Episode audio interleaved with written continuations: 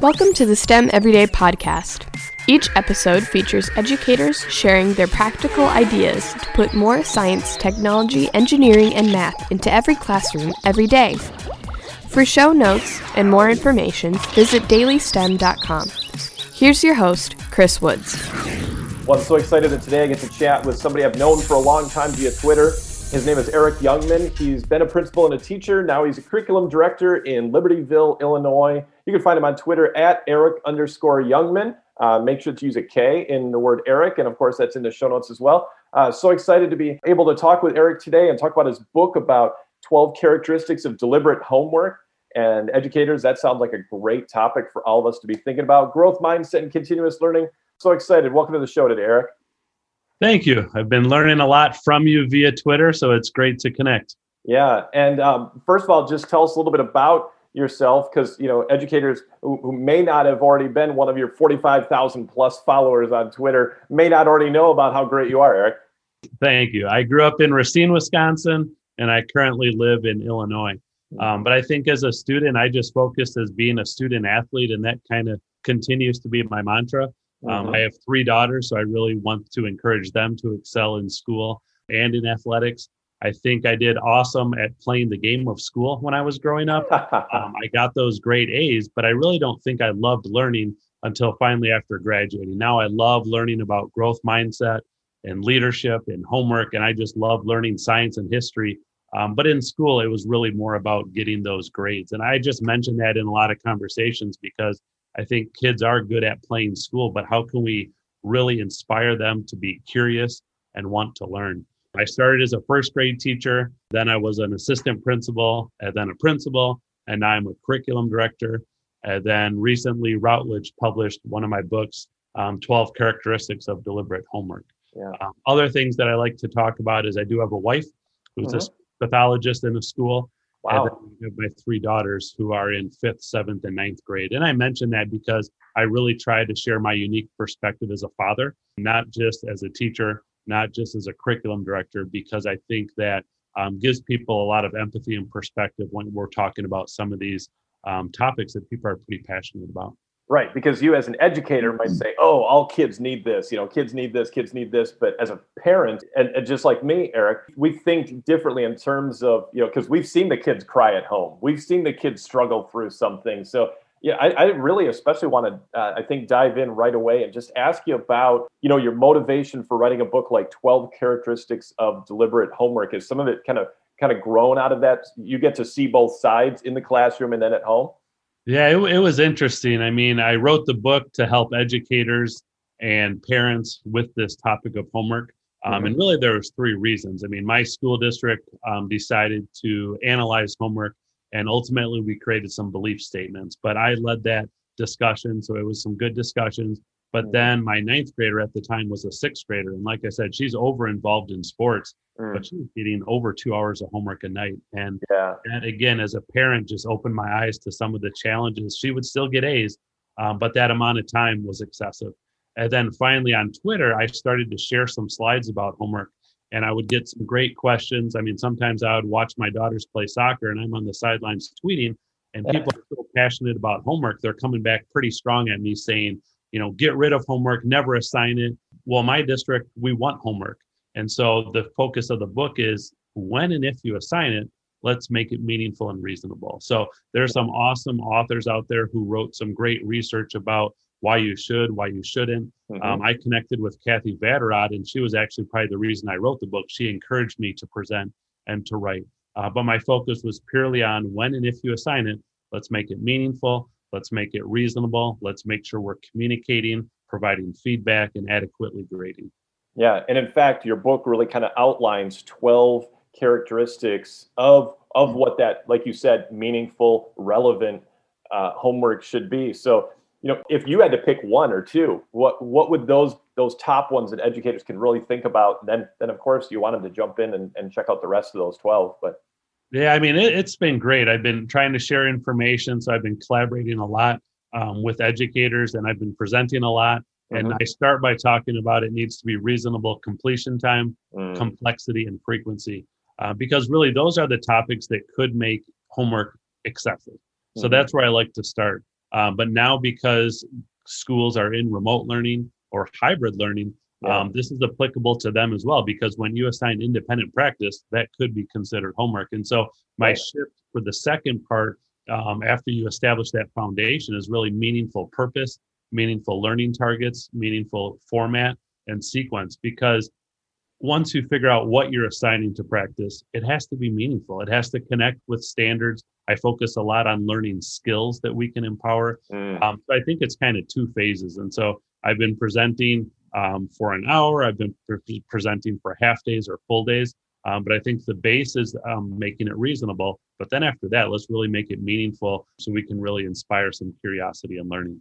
Yeah, and and like Erik just mentioned, if you're if you're listening and you're thinking about at your own school, like man, we would love to hear about some of these ideas, or maybe I've read Erik's book, and we're just having a real struggle with, with making homework, like you said, meaningful, relevant, uh, deliberate, uh, with with a reasonable completion time, the right level of complexity and frequency. You can connect with him uh, through his Twitter at Erik underscore Youngman and uh, like he said that he'd be happy to uh, to help help your staff because because you know Erik you and I we understand it's not just about trying to sell a book or trying to uh, to be famous or anything. It's about helping more kids navigate their way through through life and the, and the other things that they're doing in life that are important but also be able to not just do the game of school like you said I mean, it's challenging. Anytime I talk with someone, I hear how much educators are struggling, how much they're trying. Mm-hmm. But every conversation I, I presented last uh, yesterday morning to my school district, but mm-hmm. they have a question that resonated with me when I was talking about feedback.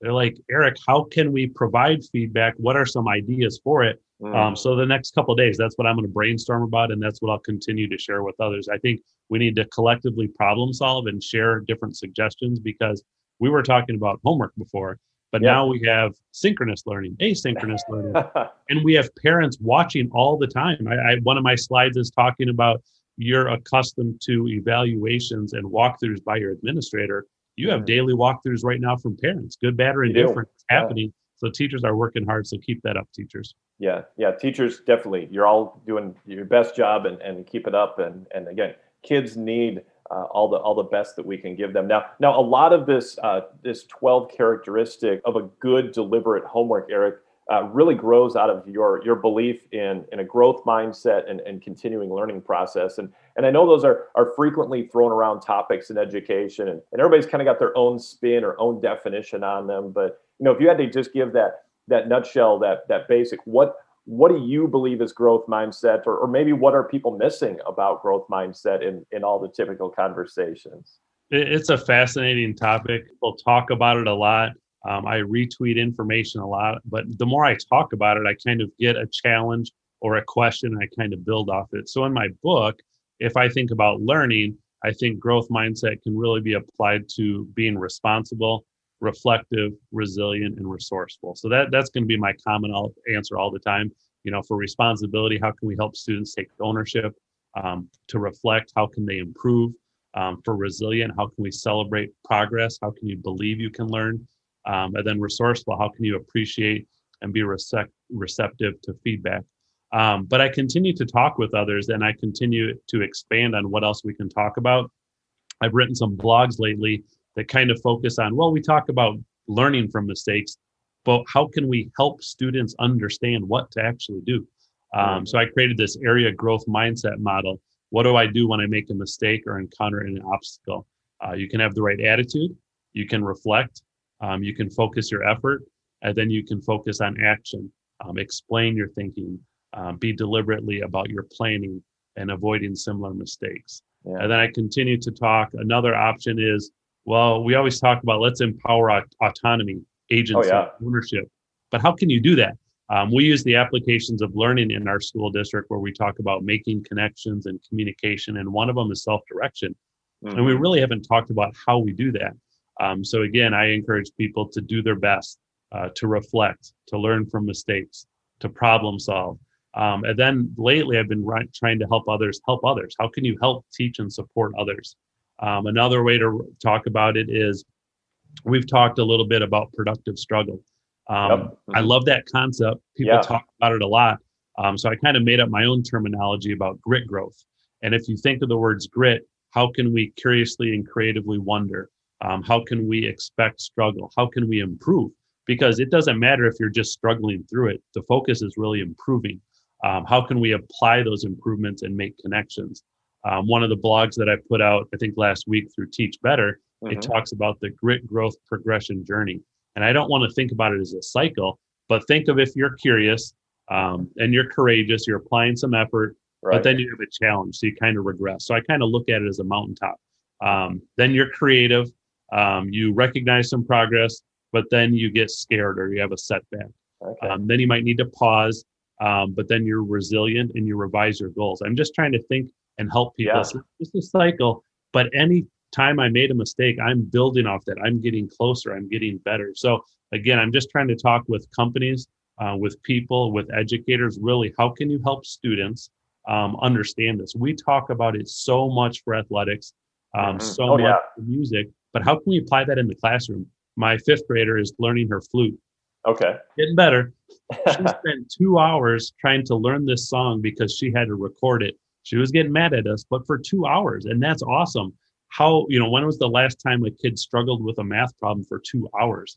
And so it's it's really trying to create these and that's why what your topic is of stem mm-hmm. is amazing. How can we provide these opportunities and support this struggle and help them understand that as they're learning and sticking with it and trying different problem solving tactics they really are getting better in the long run as well. So i look at growth mindset as a huge topic that we support in athletics um, but how can we help that in the classroom? How can we help teachers um, continue? I always focus on continuous improvement. So right. I could talk about it forever, um, but thinking through some of my recent posts, I'm just trying to talk about those because it talks about my recent uh, frame of mind and how I'm kind of grappling with some yeah. of these independent topics. Yeah, and and I'm just listening to all, all, all, this great information that you just shared with us, Erik. And I mean, you talked about that growth mindset having uh, responsible and reflective and resilient and resourceful and and and just what a what a great set of words those are. And then what do I do when I make a mistake? And that self direction, and then and then helping others, and then that grit growth. And and those of you who are just listening, you can't you can't see the conversation that Erik and I are having. He's he's like using his hand, kind of going up and then back down and then back up and back down it, you know, and, and I love that how you explained it. It's not always just a cycle. We want kids to not just end up where they started. We want them to keep going higher and higher. And even if that involves some falling down or slipping down back down the mountain, and, but just keep uh, keep reaching those higher levels. And like you said with your daughter, you know, how how often does one of my students spend two hours on a math question? I, Erik, I don't, I don't, I don't know the answer to that one, but it's probably been a while. But, but that's the. And when you do that, you have to have those scaffolded supports. You have to yeah. not do the thinking for the student, but yep. help them reflect what are some problem-solving questions they should be asking. Yeah. With growth mindset, I talk a lot about feedback that teachers can provide, um, mm-hmm. um, but then questions they can ask, and then hopefully, in the end, if you keep doing that, it's hopefully empowering that self-talk where the student is talking through it themselves. And right. again, as I go back to my daughters I'm thinking about students, but I want my daughters to think this way. They're golfers, they're basketball players, they are pretty resilient, but. I want them to do that in the classroom too. All right. So so now thinking about your your 12 characteristics of deliberate homework from your from your book, Erik, didn't you didn't you say there should be reasonable completion time? Now that that daughter that's spending two hours uh, working on that that flute song, some educators wrestle with that, I think, where they're they're like, I want to give kids these challenging things. I want kids to explore their passions, the that that continuous learning where like you said you moving to a point where you loved learning and you're curious about things and not just playing that game of school that's a that's a tricky balance for us as educators. Yeah homework is going to be different. In my book i talk about you have to have a meaningful learning mindset. So instead of growth mindset i called it learning. But i think as i talk more about it what you have to do is you have to introduce them to that growth mindset. You have to support it. You have to give them scaffolded supports in the classroom so then they can independently work at home. Sometimes that struggle is expected at home. Sometimes it's all in the classroom. Um, but i think what the focus and the growth mindset as it relates to homework is how can you help them problem solve by themselves? How mm-hmm. can they be responsible? How can they be resilient? So we have to show them um, how to think even like when we talk about growth mindset being responsible how can they make sure that they're seeking challenges or they're planning ahead and budgeting their learning time. So there's a lot of topics to it.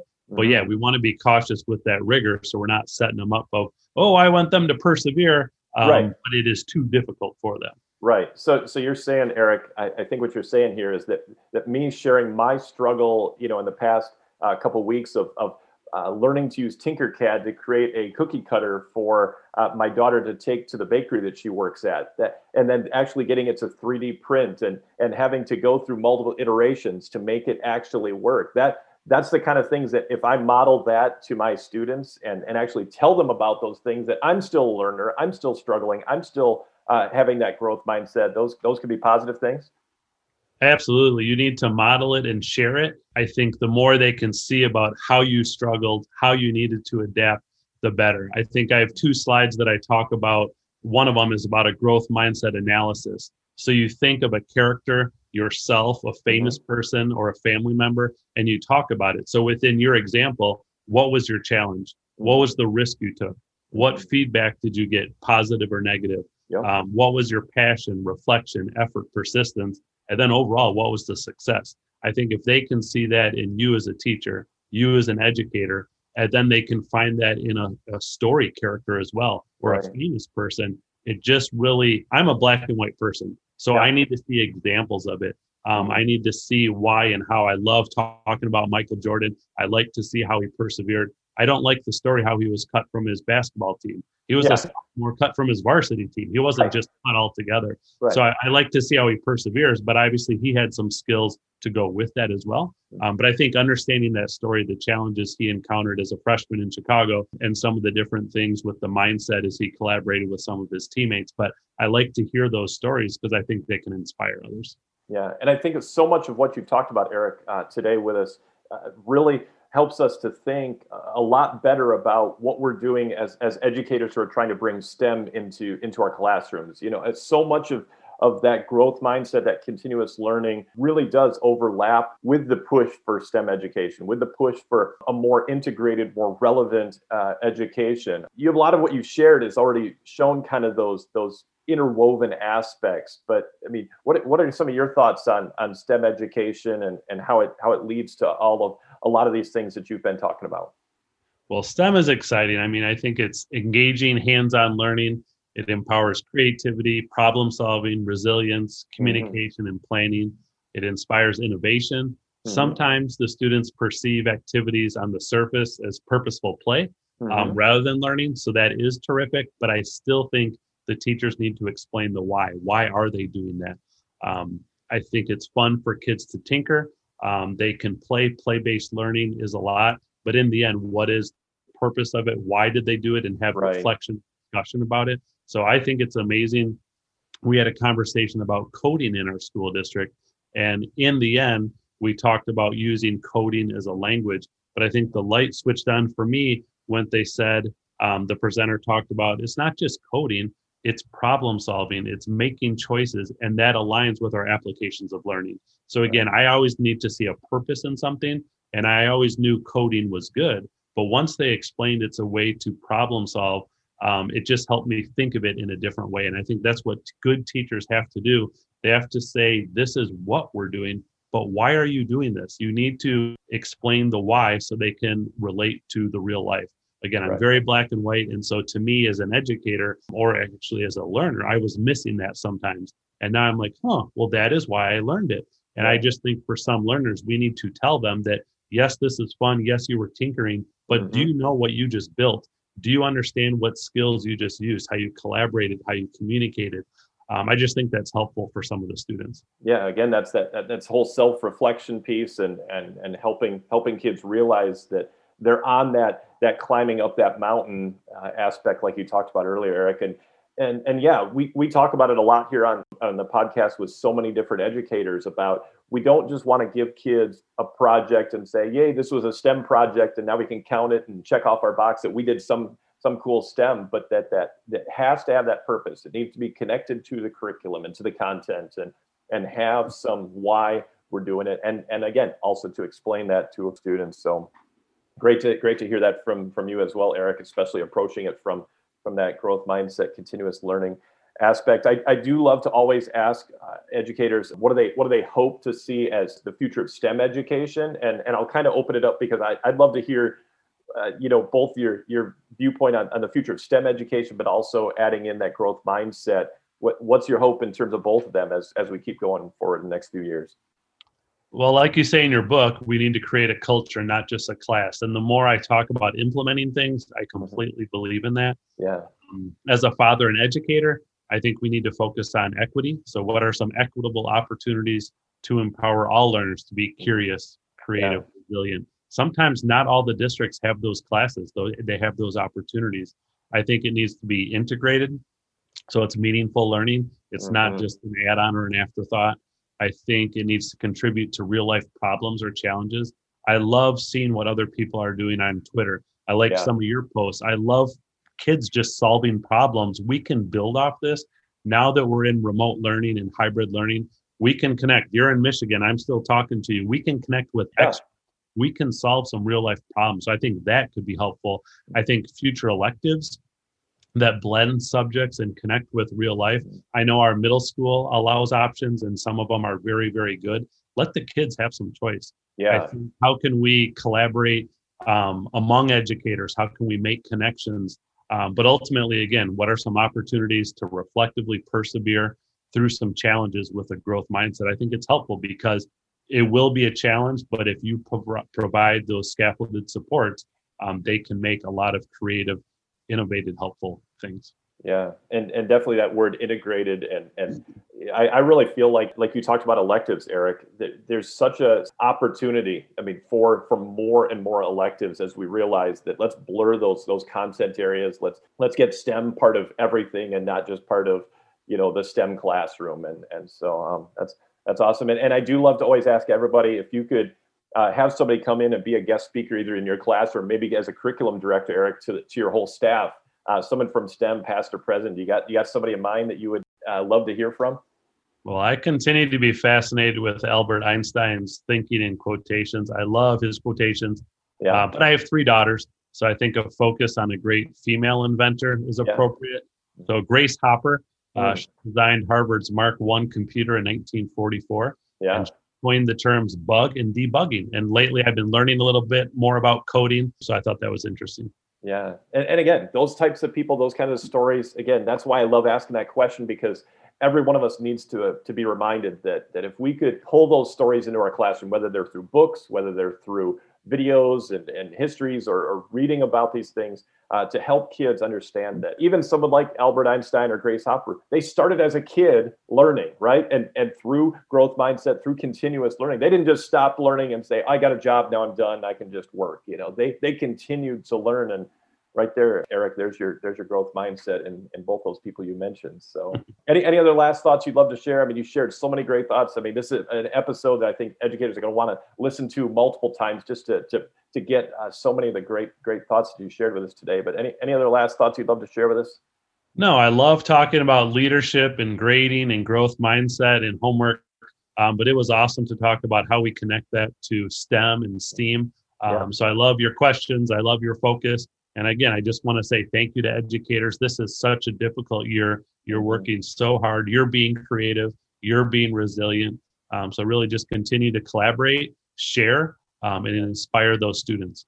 That's awesome. Definitely uh, continue to do all those things, educators. And, and again, you're doing uh, such an amazing job out there. Again, if you want to uh, connect with Erik, definitely head to Twitter at Erik underscore Youngman. It's in the show notes as well. And not only is he a curriculum director and former principal and teacher and, and willing to Zoom in or Google Meet in or whatever in and, and help your educators uh, learn through some training and stuff.